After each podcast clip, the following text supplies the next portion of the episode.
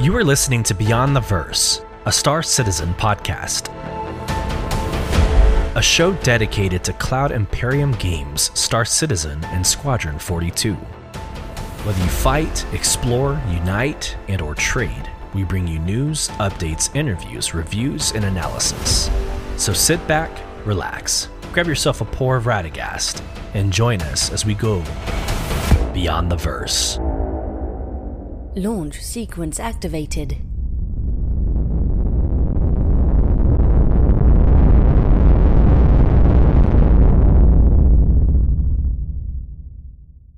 Hello, friends, and welcome to episode 46 of Beyond the Verse Star Citizen podcast with your host, Solus. And today's segments include, obviously, this week in Star Citizen. We'll do a couple reminders, PSA uh, announcements when it comes to the Red Festival and Coramor. We'll get into the Whitley's Guide lore post of the Anvil uh, Valkyrie. And then we will get into the Squadron 42 monthly report, the Inside Star Citizen distribution alloc allocution allocution? That word has thrown me off because i see it as like allocation but it's not allocation. So um, and much much more. We've got some patch updates to go through um, an Evocati uh, patch note our nda update that i think i'll probably end up starting with. So here here we go. Um, first off i'm going to relate to every parent out there. Um, real quick. Kids are little petri dishes of, of just of, of grossness, of just nastiness. Um, you send them off to childcare, to their elementary, and they just collect all the crap, right? Um, and they keep you sick. so here we are yet again on another podcast where I, have got some weird tickle in my throat. I took a cough drop. I'm drinking a crap load of water. So we're going to try to get through this. Um, but it's starting to become the norm on this show. So figuring out ways to like overcome mid show. I think is going to be a segment in and of itself at some point. Um, also, for those of you who have reached out uh, about the whole Jeep Gate situation from the last episode, first off, thank you. I appreciate the sentiment and you caring enough to reach out. Uh, but the update there next week, it's going to go into this dealership and they are replacing the entire hardtop. Um, to include the back windshield. So I'm okay with that. What's funny is like the dealership is like a Chevrolet dealership. Um, and so I asked them for the loaner vehicle to be a Corvette. Uh, I doubt it's going to happen, but if they do, expect lots of TikToks. uh, if, I if, if, I can, although again, I'm a proponent. Um, or I'm a supporter of manual shifting, um, and I just hate the way new vehicles now have the paddle shifters. It's just it's not true manual. It bothers me. It absolutely bothers me, but it's still a Corvette. Okay, let's get started into from the community. Uh, first off, I want to give a sincerest thanks to Dakota Riley, Will Spicer, and a Mr. Dustin Thames.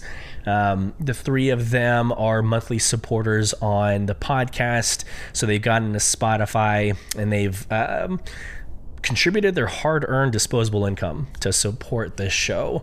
And I just want to say thank you um, from the bottom of my heart. And that's not like a wash. Um, thanks. it's a sincere thanks because I know what that means. Disposable income is something that obviously it keeps you and your family afloat. You get to, you know, splurge and get, you know, things to make Star Citizen better. Your gaming, your hobbies, your family, date nights, um, and yet you're choosing to support this podcast uh, and what we're trying to accomplish. So I'm very humbled and just again want to say thank you to those three monthly supporters. To include those that are in the org, uh, the Soul Provision org, that are contributing disposable income into the um, oh my gosh, what is it called? Um, like the supporters for Discord. Um, like the tier levels. I am so sorry, complete mind blank. but um, I want to say thank you to them too. We were at tier three. I think we're still at tier three, um, and that gives us like extra sound quality. So if you listen to our Org Night bonus episodes, we have a little bit of additional sound quality. We have graphics and animated graphics and things like that in our org because of those individuals who give their disposable income. So thank you so much. Want to give a shout out to everyone there. Sweet. To the Spotify Q&A and polls. So two org nights ago, uh, org night eight, which was the exploring jump points, I asked the question, which jump point is your favorite? Um, and it wasn't a contest, right? So the Stanton Magnus jump point, excuse me, only received 25%. Everybody else voted for the Stanton Terra jump point, and it is a gorgeous gorgeous jump point. I, I am surprised that no one voted for the Stanton Pyro. I don't know. I don't know if it's because they had the chance to really get into pyro and they've been immersed in that color combination and that kind of ambience.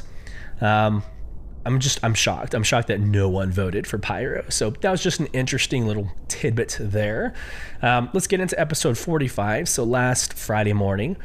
Um, it was the Star Citizen January monthly report, and the Inside Star Citizen was the um, um, it was a uh, it was it was on a um, expanding branding, right? So sorry, I'm having a lot of a lot of brain farts. Uh, it was expanding branding, and so I asked the question: Is there a development team you would like to see uh, in Inside Star Citizen to feature, and why? And so let's just go bottom up. So the first response from Dakota Riley, the economy team, because I want more details on their plans to make the economy more dynamic and reactive to players' actions across not just the Stanton system, but between all of the systems. So I wholeheartedly agree. I think the economy team, I have a lot of questions for them. Like, what is their vision? What is their end state? Um, not necessarily like how they get there or what to expect in upcoming patches, like whatever. I mean, that's that's fine. I like obviously learning about the intermittent steps to accomplish something, but I want their end state when it's all said and done. What are we trying to get at? You know, what is the economy? How much? Impact or influence does that have? Like, how does reputation tie into the economy? Um, how does uh, the ship fluctuation, like how much a ship costs, you know, are they just going to keep on skyrocketing, unless, uh, you know, rather than some sort of balance? Um, I have, I just have a lot of questions for the economy team. Uh, the next, the next response from a TJ you will 100% be attacked on a hover vehicle, lol. You will also lose your ship marker once you are more than 15 kilometers. You're going to have a hard time finding anything uh, a thousand kilometers away, a team to fix this. So they're alluding to um, they're alluding to one of my comments for the referral bonus. It's the dragonfly, and so we were kind of surmising um, a strategy of taking the dragonfly kind of the rest of the way to security post Kareah, right? A way to kind of uh, shrink in your signature size. Um, and so it was an idea or strategy that was floated. And so they're responding with, like, you're absolutely going to be attacked regardless uh, on what vehicle you're on. So good call out there. Actually, I've never tried it. That was coming from an org member uh, who suggested that strategy, but hey, challenge accepted. I'm probably going to end up trying it at some point, uh, and die a glorious, glorious death. So. I also said a thousand kilometers away. I'm pretty sure I just meant like a click. Um, a thousand kilometers is a million meters, right? Or is my math completely shot? But I'm pretty sure that's a million meters. Uh, I am not suggesting that that you change ships out uh, a thousand kilometers away. So that was probably my miss speaking of last episode. Moving on to the third comment from Heisei. Quote, either the team working on jump points, since we'll hopefully be seeing those by the end of the year, hopefully, or the team working on ship engineering so we can see what components we'll have to maintain. Yep, I agree. Um, so jump points aesthetically are very sexy. We just had an org night where we explored them, and they are beautiful. I love the advertisements, the banners, um, just all the cosmetics. I would have questions specifically around like the the orbital station or the Lagrange site, whatever you want to call it, which is right at the kind of entrance to the jump point. I'm curious what the end state is for that. Because um, right now it just seems like a derelict orbital station. You get there, not lots going on. Um, I'm curious if there's going to be additional functionality, maybe faster refueling, like if they're really going to make it a truck stop uh, or something similar to a truck stop, like a Buc-ee's. Shout out for those in Texas. Um, I also am curious about the platforms along the sides of the jump point. So with the banners and the advertisements, marketing, all that, you you see these structures that are on the outsides, and I'm curious what the end state is for that.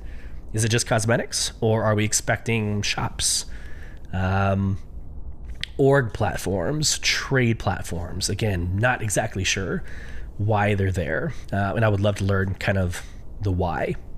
Ship engineering, absolutely. I I think there's a lot of concern about ship engineering because it kind of takes the uh, I'm, I'm, I'm going to describe one type of gamer, not all gamers, but it takes the casual, let me take out my Idris, I'm going to solo my Idris or my Carrack or my Odyssey, one of these large, you know, ships.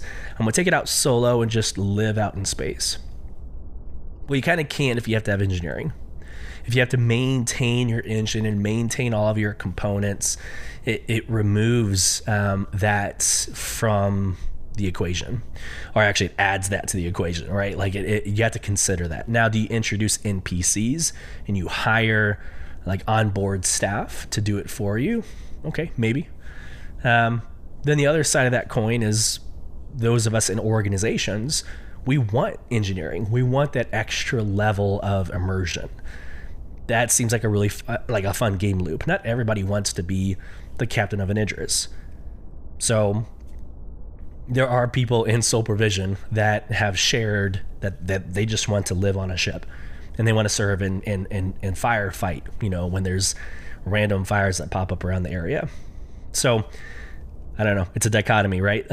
as as with everything in gaming and then Star Citizen, it is kind of a balance between the two. I would love to see what their end state is for that. Moving on to Nick's response, quote, I like to see all of the teams in the spotlight. I love that the economy team had a feature and would like to see more teams get some appreciation. One that I would like to see is the ship team, which I think I think I saw something that Todd Papy is um, has nothing to do with the ship team. He's like director of live ops. That he's no longer with CIG. Complete complete side note. So sorry. I saw the ship team. I'm like, that reminded me of something I saw on social media. Cannot confirm. But anyways, the ship team. Yeah, the problem the problem with the ship team is that is a lose-lose conversation. Nothing good can come out of that conversation. So they're going to get up and say, "Well, we're going to release 80 ships in 2025." And you're going to have that one person that's like, "Where's my Banu Merchantman?" right? Like, there's just no winning. Um, and in and not Inside Star Citizen in um, Citizen Con of of last year, you know, we get these these two new ships. We get the Cutter um, Scout, we get the Zeus, right? The concept ships.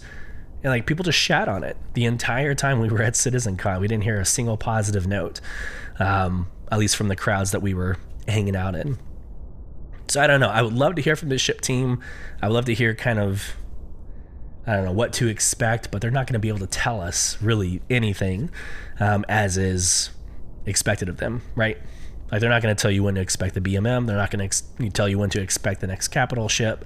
So I'm curious, Nick. I'm curious.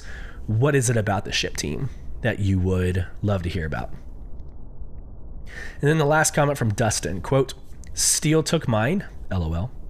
The economy team. LOL. After that, probably the lore team. Galactapedia and Astro Historian give you a sense of the lore team's contribution. I love to hear how they develop a storyline.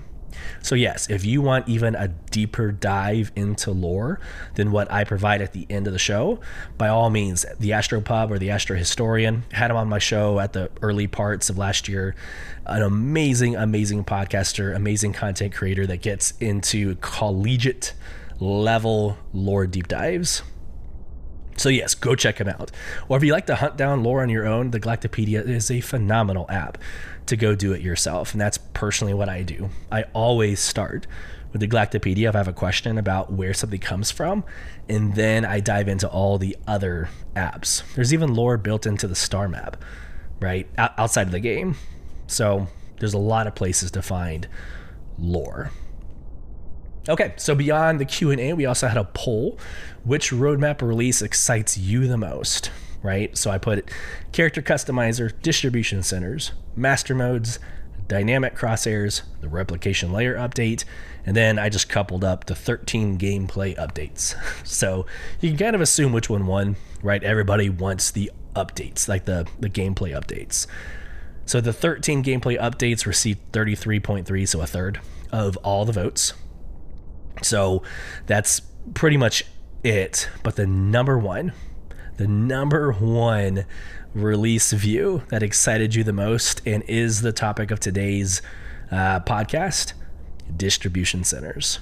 40% voted for distribution centers, a third for the 13 gameplay updates, and then 20% for the replication layer update, and then 6.7% on master modes. No one cares about the character customizer, evidently, and no one cares about the the uh, crosshairs. And I don't know the, the the the dynamic crosshairs are going to be a little difficult to get used to. Not every game does it, right? Not every game does it, but as you're running and you have your rifle in the low ready, right? Your dynamic crosshair is kind of floating off on the ground to your left. It's like where it would shoot if you just right then and there pulled the trigger, that's going to take a lot to get used to when most games have a static crosshair that's right in the center of the screen. So I'm very curious where that goes, or maybe can you toggle it? Does it become the norm um, or the standard, or can you toggle it on and off? I guess I kind of see the value of it because, you know, most of the time in a combat situation, you're pulling the trigger before you're looking down the scope right? So if you're coming in contact with the enemy, this is real life. If you're coming in contact contact with the enemy, you're getting rifle, you know, towards the target or the barrel towards the target, and you're already pulling the trigger as you're getting your eye on the sights. So it'd be nice to kind of know if you were doing that in this game, where the rounds would go, right? As you're, you know, we call it buttoning up. I don't know if that's appropriate to say on a on a podcast, but as you button up, you know, where's that crosshair going? It's kind of nice to not have it static. I probably crossed the line with some of you listeners, but I do have the military background, and sometimes it does slip out. So there you go. From around the community, again, you can get involved by asking questions via email. That's contact at beyondtheversehq.com, responding to our Q&A and polls on Spotify. If you're part of the Soul Provision organization, there is a Beyond the Verse category that it's the channel called Seat at the Table. You can also ask questions there at the seat of the table, and we'll have that dialogue here on the show. Okay, let's get into this week in Star Citizen. Sharing my screen for those of you on YouTube, and I'm gonna do some uh, maintenance on this nastiness. One second.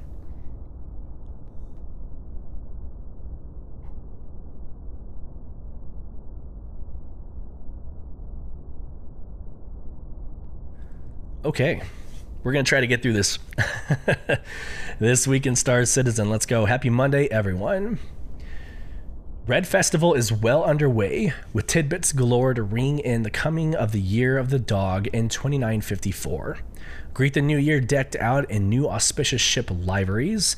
Earn a limited time Red Festival Challenge coin, which is actually what we did last night in Org Night 09, which is live for you to listen to. Bonus episode by dominating in the special new mode in Arena Commander, or engage in the time old tradition of finding and turning in red envelopes for fun and profit. Plus, visitors of Stanton during the Red Festival receive a commemorative 2954 Year of the Dog envelope to display in their hangars for years to come. Take advantage of the currently ongoing Free Fly event and invite your friends to join you in celebrating the end of the lunisolar year. Our Red Festival referral bonus runs through February 26th. That's 10 days from today. And you and the friends you recruit can usher in the new year with a Drake Dragonfly, along with a special edition Red Festival armor and weapon package. Love is also in the air, and we hope your Coramor weekend was spent with your co pilot of choice or favorite partner in crime, painting the verse in pink and black. If you look, if you took off for a rendezvous or two in game, don't forget to send your best screenshots to the 2954 first date in the verse screenshot contest by the 19th for a chance to win some lovely prizes. The 19th is three days from today, so if you're going to participate, prioritize that. Head over to the Coramor 2954 landing page for details on the contest and more. Lastly, if you're in Paris, France, or Brussels, Belgium, or Boise, Idaho, or Boise, Idaho, in the United States this weekend, you can look forward to hanging out with other enthusiasts and talking about all things Star Citizen over your favorite ice cold beverage at Bar Citizen events, which is an opportunity for you to send links, uh, leaks out to Twitter and social media. I swear, like every leak that I see on X, Instagram, Blue Sky, it all comes from bar citizens. Interesting dynamic. Back to the article. Visit barcitizen.sc for details on upcoming events near you. I simply just don't listen to anybody who goes to a bar citizen and shares intel that they obtained. You know, you get a bunch of people together, you have beverages, you might have overheard something, but I have never heard of anything leaked out of a bar citizen that turned out to be accurate. So be wary when you read the clickbait from a bar citizen. All right, this week, here we go. Again, Monday was This Week in Star Citizen, Tuesday was the lore post. We'll actually get into that next. Of Whitley's Guide, The Anvil Valkyrie. The Wednesday, we had the Squadron 42 monthly report in the Spectrum Com link. That was emailed to us last week, but again, I'm trying to break up the monthly reports so it's not both in one podcast. Thursday, Yep, Thursday yesterday we had Inside Star Citizen, the uh, branding all allocution. Good lord, I'm probably gonna have to look up like how to pronounce that. I think it's allocution. And then Friday, so today after this podcast, there's a Star Citizen live, and it's uh, a Q and A for the EVA team and the PIE team. So just more information about that Inside Star Citizen that was a couple of weeks ago along with an RSI weekly newsletter. And I'm doing this. I'm doing this live. So, Google, I am looking up allocution. Excuse me. So, yeah, I don't know what this means.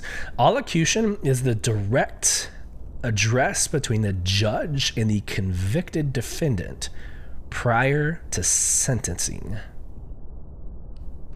Hmm. So it's a legal comment, an allocution, or an allocutus. You know what's funny is it, Groza in our organization probably knows exactly what this is, given their background. Just saying. Here we go. Allocution. Y'all ready? How do you? How do you? Allocution. Allocution. There you go. Hear it. Allocution. Boom. I'm proud of myself.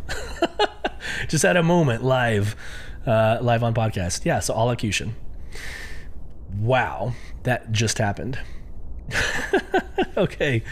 Uh, you know, it's it's funny. I, I made a promise to you a couple episodes ago that I'm going to stop like, um, you know, I don't really know this. Let me get back to you. It's a very Amazon thing to do. I'm just going to find things out real time uh, and let y'all see my work process. Whitley's Guide, Valkyrie. Here we go. And I'm going to try my best to get through this without dying because um, we also have the Squadron 42 month report as well. This is going to get crazy. All right, the Anvil Valkyrie. Valkyrie, Valkyrie. Still don't know. Nope. I literally just said I wouldn't do this. So here we go. Google. Enter. Pronunciation. Valkyrie. Valkyrie. Boom. Done. the Anvil Valkyrie. Development history.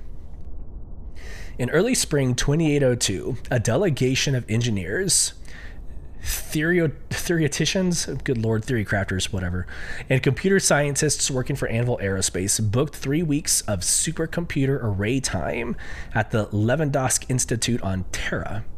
By this point, Anvil had long secured its position as the go to aerospace corporation for both military contracted weaponry and private combat spacecraft. Equipped with a large war chest owed to the success of the civilian F 7C Hornet launch, Anvil was ready and willing to invest in more speculative products rather than adapting further government contracts for domestic use. But before that could happen, the company's long term planners were eager to answer a difficult question What's next? The team dispatched to Levendosk had an intriguing proposal for how to answer this question. They would conduct a large scale wargaming simulation that would hopefully allow them to predict the UEE's future vehicular needs rather than wait for the future contracts to be offered. Computer wargaming is by no means a radical invention. Humans have been using advanced computers to attempt to predict future trends for the entire millennia, and as such, devices have existed with varying degrees of success across generations. Indeed, the UEE military con- uh, conducts electronic wargaming continually, using even more powerful technology than those available to civilian researchers. However, it is exceedingly rare that such analysis are ever declassified, and when they are, they tend to concern past events of very little value to the civilian aerospace sector. Additionally, the rarely available UEE wargaming results are largely concerned with worst case scenarios and are offered to the public as propaganda. Anvil's executives were interested in a different approach, developing only those scenarios in which day to day business continues. The Anvil team that arrived at Levendosk had been preparing for the moment for seven years, more time than it would ultimately take the engineering team to develop the resulting ship. The process involved massive data gathering and organization on a scale not previously attempted but in the private sector. Decades of data that could help the supercomputers imagine the current state of the UEE had been collected and organized, ranging from simple census statistics to observed fleet movements and spectrum usage metrics. The engineering team worked tirelessly to create a statistical portrait of the UEE in 2802 to allow the, su- the supercomputers to process viable outcomes. The immediate result, which would take some 38 months to properly examine, was thousands of different possible scenarios that might impact the need for armed spacecraft in 5, 10, 20, and 30 years. Next, the results were moved to an undisclosed location aboard a fleet of data runners protected by corporate owned Hornet escort fighters. The data in hand, a second team of expert analysts settled in for the long haul of connecting these possibilities to future market trends. As Anvil's analysts processed the results, they were quick to move past the obvious findings that the Vanduul conflict and future wars would require faster, more maneuverable, and more powerful frontline spacecraft. Instead, they focused on roles for support craft. What might be next? What might be the next Crucible?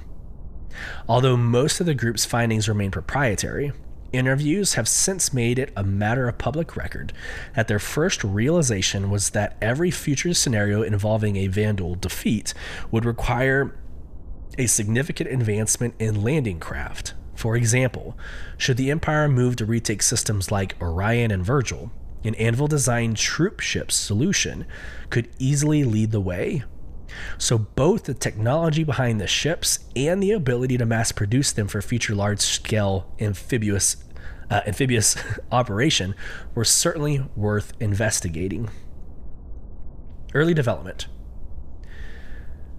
Prior to the introduction of the Valkyrie, Human amphibious, amphibious assault craft were divided into two types smaller, more expensive dropships intended to deploy individual squads for specialized operations, and larger, more expendable spacecraft designed to deploy entire companies or mechanized artillery units.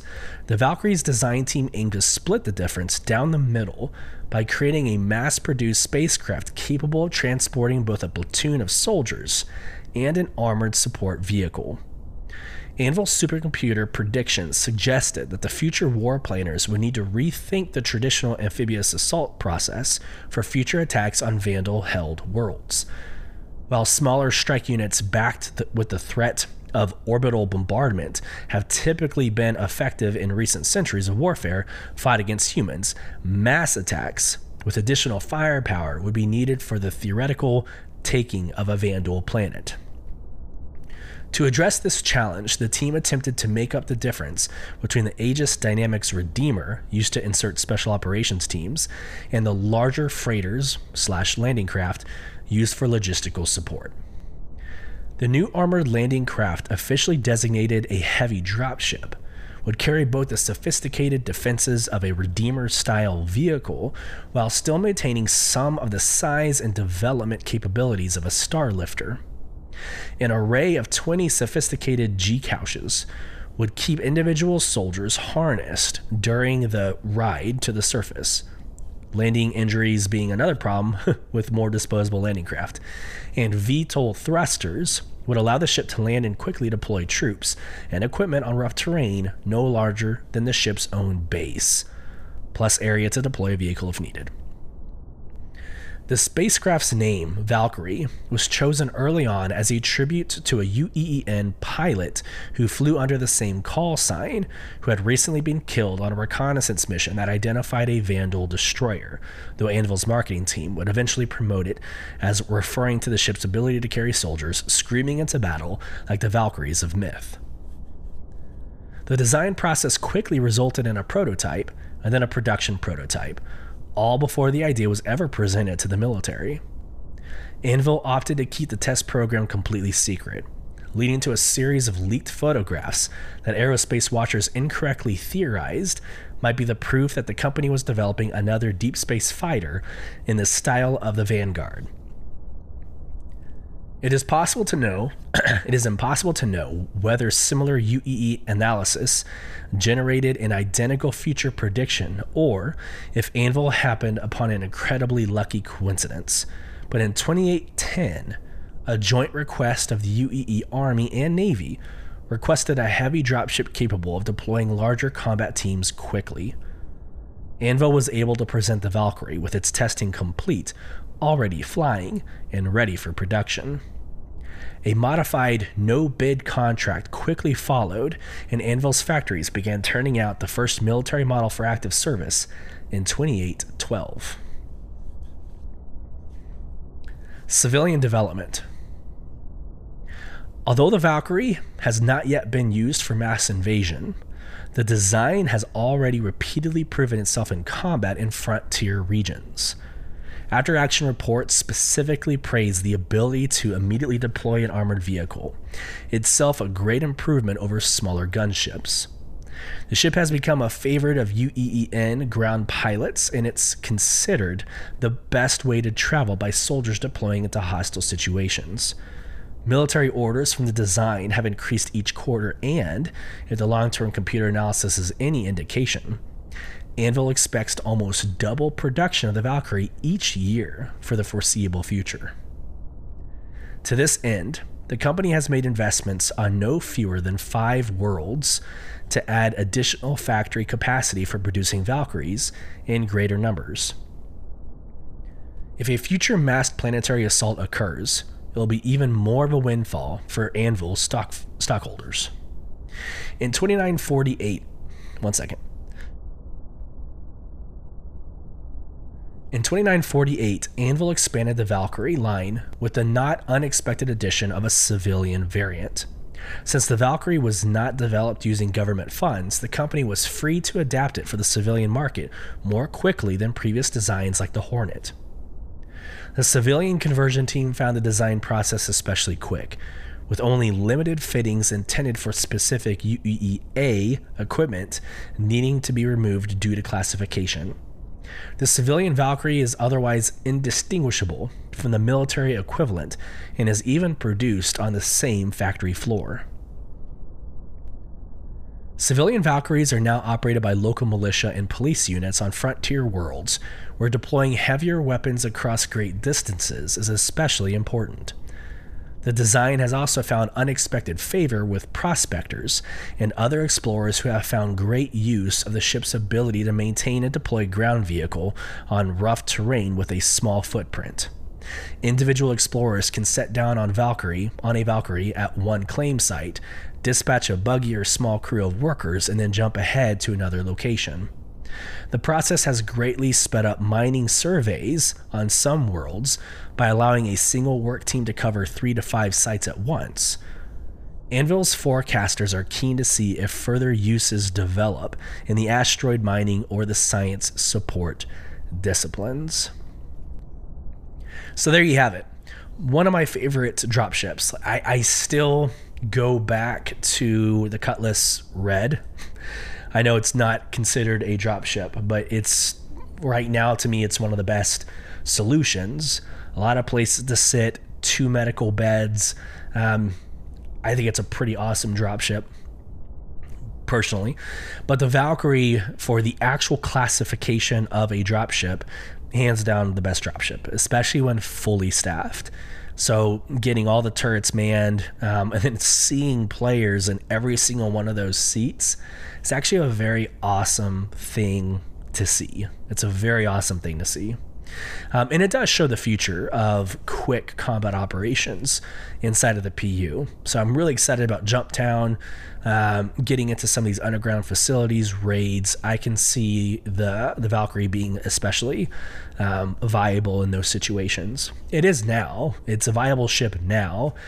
Um, it's just it's a lot of ship for not a lot of use cases in this current moment but I love the lore behind it. I love how they kind of left off that you can use it for other things in combat. It's like the mining reference. I love using ships for outside of their purpose, like the Cutlass Red for a dropship.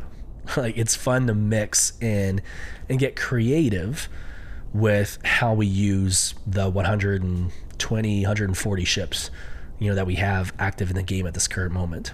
So, hope you enjoyed that I'm to change things up a little bit. I was to go straight into the Squadron 42 monthly report. I'm actually to take a little bit of a break and let's get into the Avocity NDA update. Again, I think this is super important. Um, share my screen for those of you on YouTube. So I got a little bit of a hand slap when I posted this or I shared this yesterday.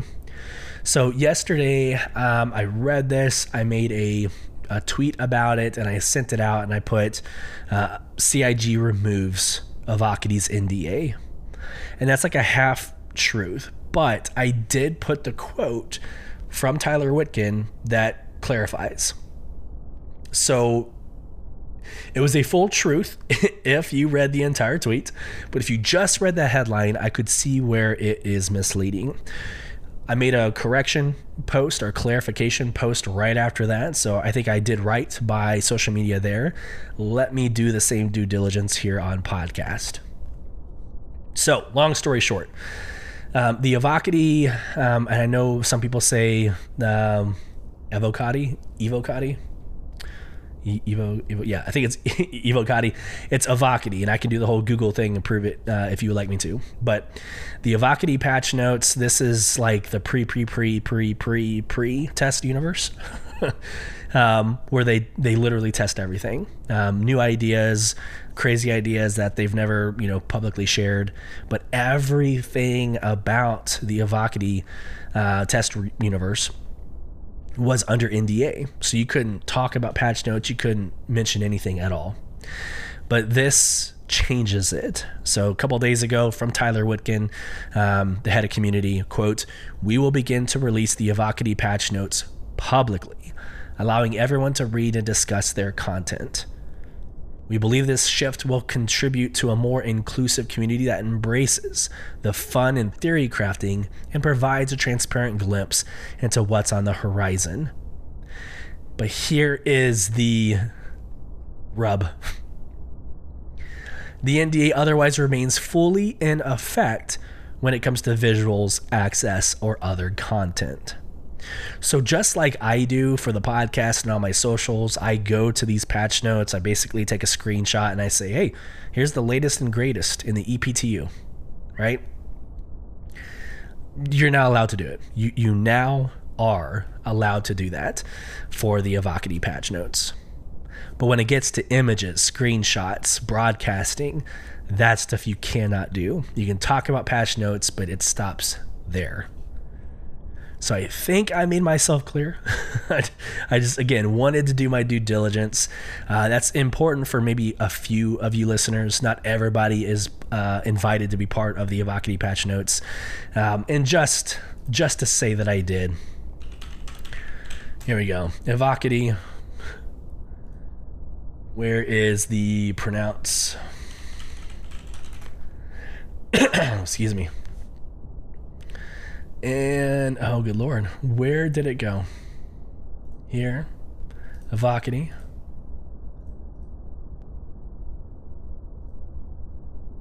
Uh, no.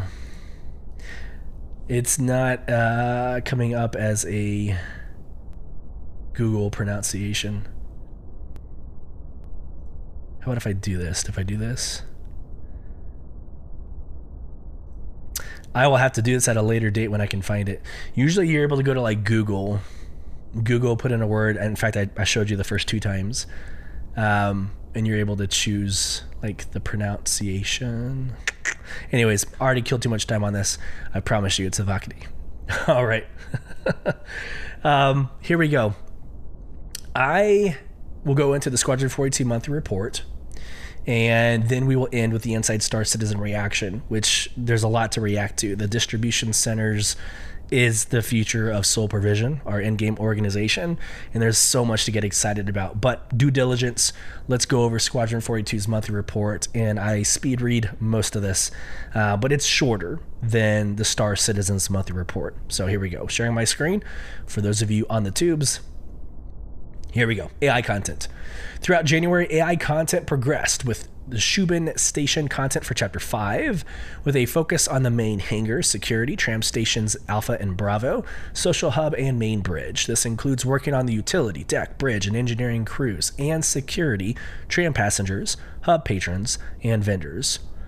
AI content also continued to focus on improving a variety of personal locations and lockers, specifically NPCs approaching lockers, changing out of their base outfits, entering cubicles to shower, and then returning to their lockers to get dressed again. That sounds sexy. you talk about making a ship feel alive. That's how you do it. It's going to be all the other people doing normal things. That's going to be crazy. Like in the PU, you fly these Carracks you know these massive ships but it's lonely unless you have like your org of 20 people on it uh, you know if two or three of you are on it it's it's not how a Carrack should look and feel you throw ai content into it it's going to feel a lot more alive that's exciting AI features team. Last month, AI features continued to polish this, the technology used to fire arced uh, rocket pods. This system solves equations that have multiple variables, angle of throw and speed, and a range of solutions that need to be evaluated. On top of the arcing solution, collision checks must be performed, which repurposes existing technology created for grenades and other arced fire weapons. Finer polish of behaviors and levels is currently underway to ensure the details of animations and systemic behaviors form a cohesive whole. AI Tech team. AI Tech picked up where they left off last year, cleaning up the ability for multiple NPCs to use ladders simultaneously when moving in the same direction. The transit system received upgrades to make the use transit logic smoother and more robust when handling falls, uh, fails, retries, and fallbacks. For NPCs using elevators, the flow was improved to create a more efficient sequence. For example, characters won't go back and forward anymore, and with and will Instead, board the elevator directly, eliminating unnecessary waiting or interim positions. AI Tech are currently refining a new loading procedure for subsumption data. This will allow stricter requirements on the data so they can immediately identify issues. This functionality will be enabled as an additional step when submitting for validation. For spaceships, the team focused on numerous bug fixes and improvements specifically for combat scenarios and AI traits, the latter of which helps to influence AI logic. For example, by allowing NPCs to prefer certain behaviors over others. This allows the designers to balance gameplay based upon the enemy faction players are fighting. Existing traits include Strafer Override, which forces the pilot to always choose the Strafer tactic. It says Strafer. I don't know if they mean safer. I don't know what strafer tactic means, and speed freak, which always chooses to boost and has slightly higher speeds. No, that's okay. Yeah, that, that's for controlling spaceships. It's it's strafer tactic. All right, animation. Last month, the animation team further refined the feel of the AI in a number of chapters to better tell the story. They also worked on malfunctions, prone, EVA, and several boss fights, and further refined combat animations for different enemy types. They're currently implementing several new story beats to better align how levels feel. This is supported by the mocap team, motion capture team, via focused shoots that quickly add improvements into the game. On the facial front, the team is hard at work implementing additional lines for Old Man to add more value to the player's relationship with him. Art Environment Team. January saw the environment art strike teams progress with chapter 1 or chapters 1, 4 and 5. Quote, We've pushed a lot of the core development teams into delivering these chapters alongside the design teams. It's been rewarding to see the progress we've been making together on these locations. End quote. Locations wise, passes were made on the interior hangar, security social, and bridge sections of Archon Station, while the white box metric art for store interiors was converted to final. The Javelin received a complete pass this month, including intact and damaged interiors, a full lighting pass, and dynamic dressing that reacts to the damaged version of the ship. Environment Art also continued to update the Javelin's exterior to a new, higher standard for capital ship exteriors. Once completed, they'll move on to the damaged version. Locations in Chapter 4 were also worked up to high standard, including the interior of some asteroid truck stops in an abandoned ship. Finally, for environment art, the Odin system was updated with a new sun nebula that could be seen during downtime. The Javelin received a pass this month, a complete pass this month. That, uh, no, I am not thinking that the Javelin is anywhere close to coming out. no. Uh, we will see the Idris before we see the Javelin, in my opinion. Uh, but it's it's fun seeing that that massive ship that you're going to end up spending most of your time in, um, in Squadron 42, is getting that complete pass. That is that's awesome clear my throat, get some water, and we'll get into core gameplay.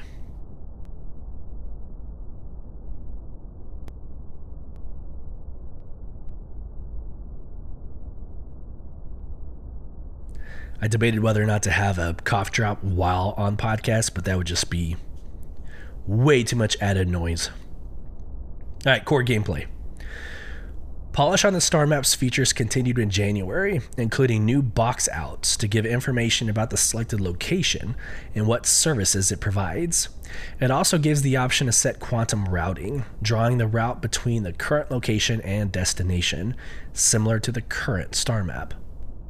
The character customizer gained further improvements, allowing the player to save and load in their character, which also enables the backing up and sharing of a customized character appearances. The randomization function was also worked on to give aesthetically pleasing results. Core Gameplay worked alongside the backend team to help with data serialization and compress the data size as much as possible to make sending character data to other clients as efficient as possible. Gameplay Story, which is why I play the game, the gameplay story team began the year improving scenes across different chapters. For example, several scenes were updated with new motion capture at the start or end, or both, to pose match to systemic animations. This ensures they dovetail well with the rest of the game and makes them more robust. Quote, one tricky scene in chapter 14 was completely overhauled with new mo- motion capture and is now considered by design to be bulletproof. End quote. Alongside this, the team communicated with stakeholders to establish a proper standard for the grip setup for helmets. They currently batch they are currently batch updating helmet animations to use the new setup, which will unblock a lot of long-standing issues. Level design. Social Narrative started the year where they left off, striving to close out Archon Station's social area. This walk and talk section presents particular challenges, including the potential for players to leave their guide and explore the station. The devs also closed out outstanding issues on the social section of Chapter 1 and continued to focus on the Idris uh, interstitials, interstitials in a key scene in Chapter 8. Work was also done on conversations between the Idris, uh, Idris crew, who referenced the player and current in game situation. Narrative The narrative team began the new year furthering refining the narrative elements of Squadron 42. For example, the team identified a few key moments where additional loudspeaker announcements would help drive a sense of urgency. First, they added placeholder recordings, and once the team is satisfied with how the moments feel in game, they'll be recorded with professional voice actors. The team also made a pass on various UI elements, providing new text as needed alongside re- revising text to provide further clarity or impact. Work also continued on the game's collectibles. The teams continued to coordinate with the artists to create memorable and eye catching things to discover. Additionally, the team spent time diving deeper into how players will learn information on the game's lore through Galactapedia entries as they naturally progress through the story. UI and then visual effects, and then we'll be done. The UI team. In January, the UI team continued to polish the vehicle UI, including getting some of the holographic elements to appear on physical screens for the lower tech ships. They also improved the display of quantum travel information and polished elements of the turret UI. They also added various animated screens to make the scenes in game more interesting, including enemy tech, screens for civilian areas, and help show the story in a key section near the start of the game. Regarding FPS UI, a pass was started to bring the lens up to standard now that the visor is in a good state. Quote, We've been working on some updated concepts to give it a fresher look, whilst also including some of the improvements we created for the visor. End quote. The visual effects team. Last month, the visual effects team continued to support the art, design, and cinematics team with their visual effects requirements. This included updating the dynamic fire effects uh, to work in additional locations to accommodate new gameplay scenarios. They also created a new ROTA system to make sure the number of visual effects related data errors was reduced to zero. Each week, an artist is picked to work directly with the embedded VFX QA team member to ensure the existing bug list is kept at zero week to week. And there you have it the Squadron 42 monthly report. And like always, you will see a little bit of redundancy between the Star Citizen monthly report and the Squadron 42 monthly report. Um, that is natural. It's supposed to happen. You would hope that um, what they're doing in both efforts kind of like translate to the other, because uh, it is all at the end of the day, it is all the same game, or at least the same um, IP. So um, I think the takeaway from from like for me is like the story, the narrative, because that is standalone. That has nothing to do with, with Star Citizen. Um, so the Squadron 42 story, the narrative, how they're making each ship feel alive. I love reading those things, as again, that is an entirely different experience than what those of us in the PU will feel. So, love the update. I hope you saw value in that. It's time to get into the main reason of this podcast distribution centers. I cannot wait to watch this with you. So, for the longest time since I started playing Star Citizen, my fantasy is like living up in space, existing up in space, but being part of a massive like cargo hauler organization. And I'm talking massive, like put Amazon in space, right? Um, so I, I, you know, I loved the Hull C when it came out. Um, I have the whole Echo um, in my, I guess, in my hangar, ready to come whenever it's whenever it's developed and finalized. But I love everything about the logistics, um, having to provide security for those cargo runs. Having to have the reconnaissance and surveillance to know the route planning uh, for those cargo runs, base building as a hub for our operations. All of these game loops tie into distribution centers. Now, I can agree with the Astro historian when he says they could have come up with a better name. um, a distribution center, fulfillment center, warehouse, whatever you want to call it. At the end of the day, it is a quest hub. So think of Elder Scrolls Online, World of Warcraft. It is a place, it's a city, if you want to look at it in that lens, where everything can happen. Quest givers, mission types. But what you're going to hear on Inside Star Citizen is how the four types of players, so like the aggressive lawful, the non aggressive lawful, the aggressive unlawful, and the non aggressive unlawful. right? Those those four player types how they're all going to be interacting with the same hub at the same time and what that means to the universe. That is so exciting to me. I cannot wait. So let's get this fired up. Let me go ahead and pull this up real quick. I have downloaded it for convenience. Here we go and we'll get into At this CitizenCon 2952, we introduced the concept of distribution centers. These enormous terrestrial microcosms of Star Citizen's entire FPS experience. And since that time, we've intermittently followed along with their progress as they make their way to the persistent universe in the upcoming Alpha 323. And with that milestone approaching in just the next few months, let's dive underground one more time and see where they're at now, and discuss a little more about what you'll be doing once you get inside. What are distribution centers? It's a super, super, super basic question. But I've got to unravel about two years worth of development time in order to answer it. So, a distribution centre is a colossal hub that an organisation owns that they distribute goods for, and this could be commodities themselves or stuff that they're making. They're very big locations on the ground. They're a hive of activity. But you can also go there and cause some chaos as well. To the player, depending on what faction it is, it's still going to be a means to way of getting different types of missions. We don't want you to go to this location and be the only person there doing a thing. In some locations, you're going to find that you're just doing a delivery mission, you're hauling some cargo out there, you're dropping it off, and you're getting your fee for doing that. But while that's happening, another player could be infiltrating it, uh, they could be assassinating a VIP in there. They provide a large variety of gameplay, anything to bombing runs, first person combat, theft, you name it. A whole quagmire of uh, different things going on at any one time.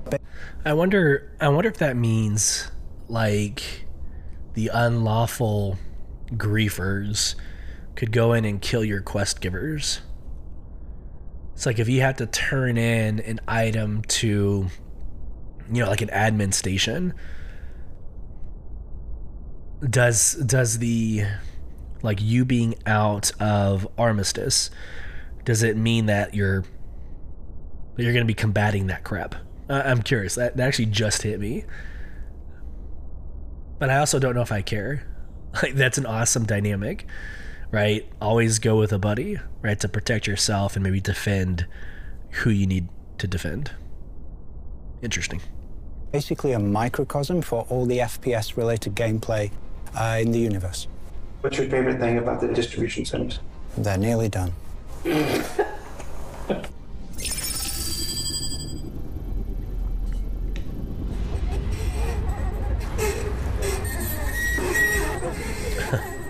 So at CitizenCon, we showed you what is going on at these locations, but you want to know what's actually coming in 3.23, so let me tell you.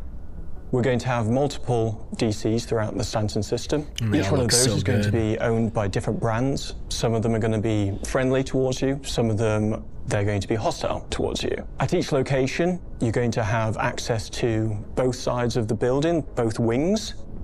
On those wings, we have two landing pads and a hangar, and two cargo freight elevators. Plus, you've got the wing itself, so all the missions that you can do outside. On the So inside, you'll have access to the lobby and the rooms off that, so sleeping habs, a kitchenette, some VIP spaces, and some maintenance places in there as well, all with missions.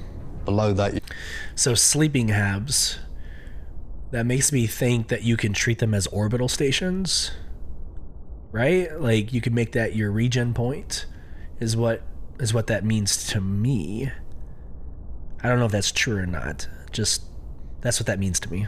You're into the main body of it, which has got the central part, which is the warehouse, which is where mainly all the goods go.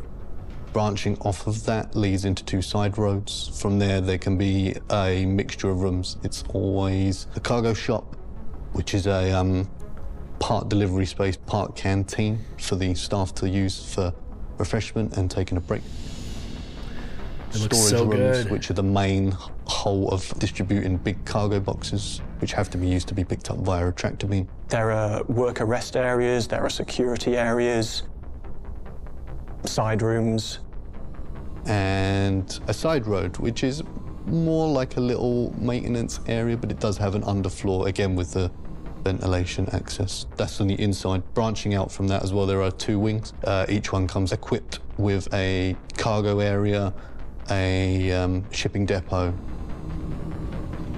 and security door for the outside. Hopefully, enough content for you to get your teeth into in this kind of initial release. Can you bring the vehicles inside? Uh, to the outside wings, yes, but you can't drive them into the actual centre, no. No. Sound part- really confident about it. This part's so funny.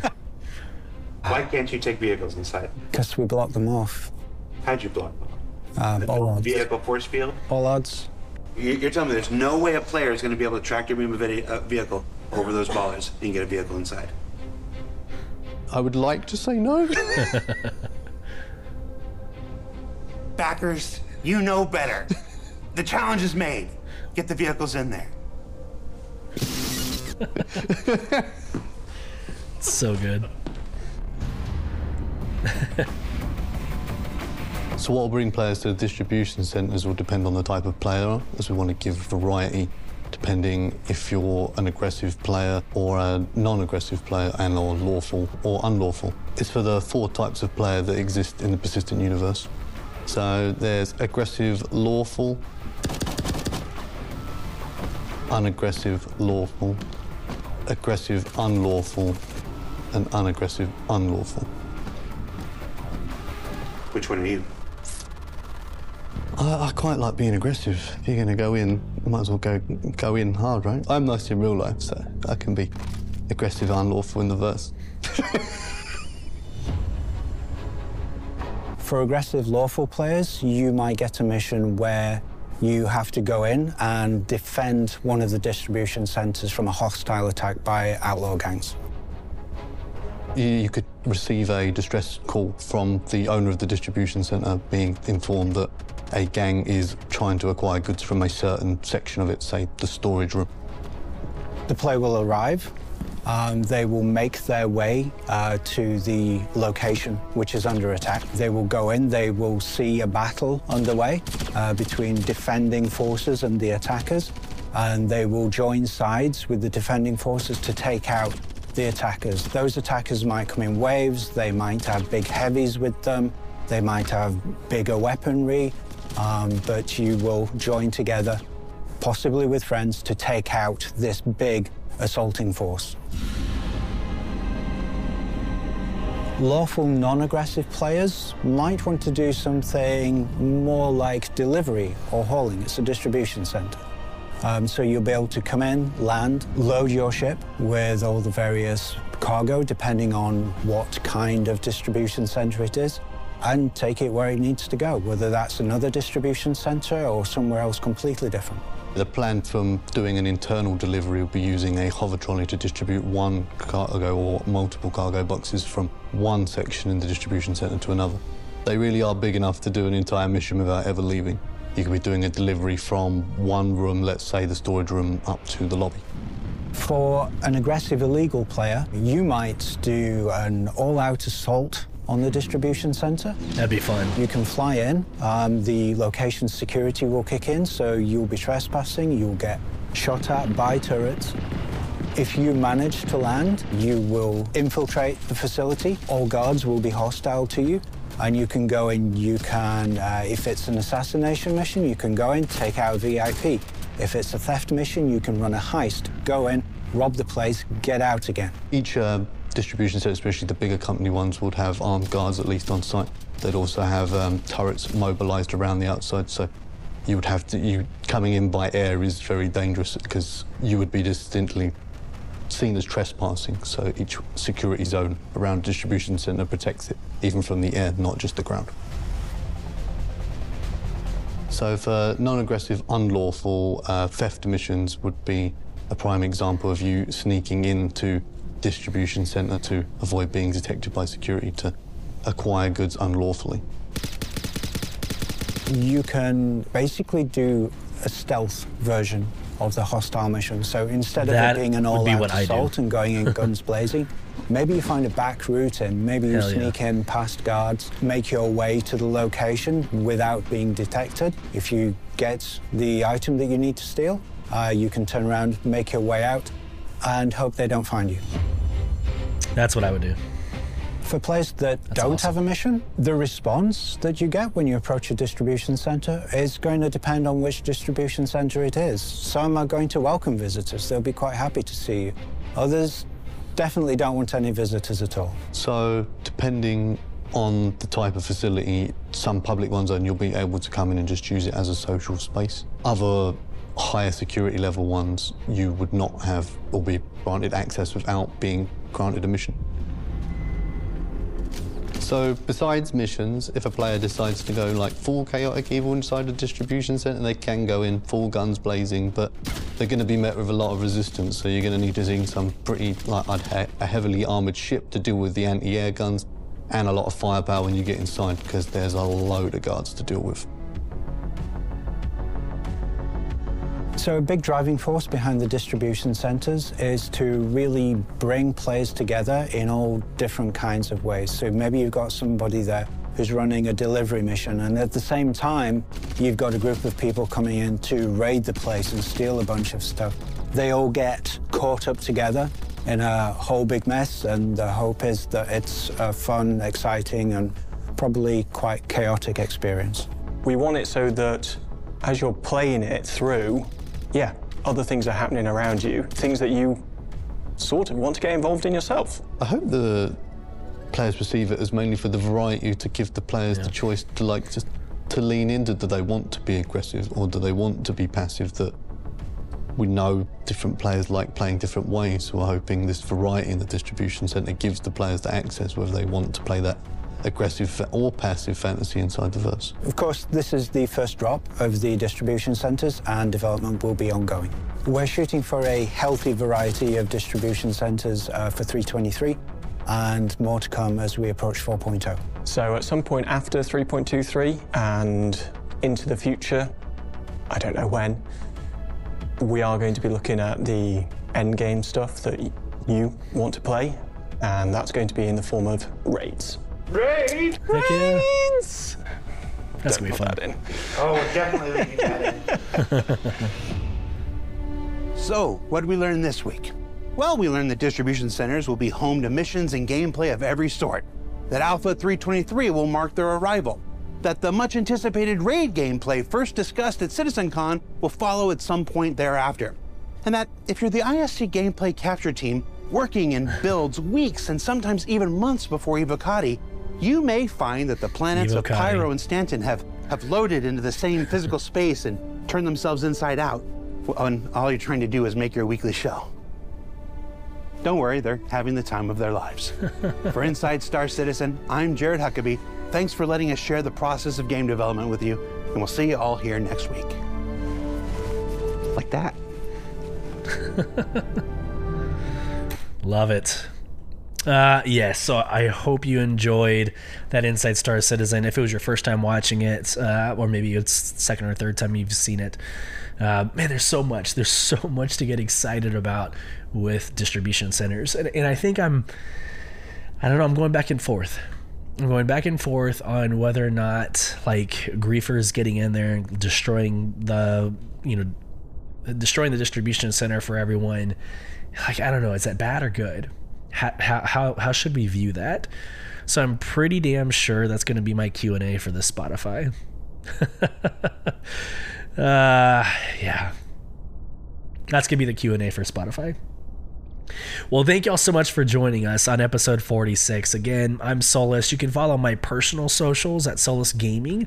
Uh, feel free to be part of that conversation. More shenanigans and, and stuff that I get involved with in and outside of uh, content creation. So feel free to do that. But all things beyond the verse, here we go. If you want to become part of the conversation, you can email us at contact at beyondtheversehq.com. Respond to that Spotify Q&A or polls. Again, join our in-game organization at www.robertspaceindustries.com forward slash orgs forward slash provision. And join our Discord where you can also propose questions and be part of the discussion in the Seat at the Table channel. You can follow our socials. It's all social media platforms forward slash at BTV underscore cast. Um, same thing with YouTube. We do our, our video replays over at YouTube, and that's forward slash at BTV underscore cast. And if you feel like supporting the show, 100% of our proceeds go back into the development, post production, pre production, post production um, for the show for your uh, auditory pleasure, visual pleasure. Um, and again, we are looking to upgrade our Go XLR to the Rodecaster Pro, and these proceeds help us get that direction. So, thank you so much. I hope this finds each one of you well. Safe travels as you traverse beyond the verse. Take care, everybody.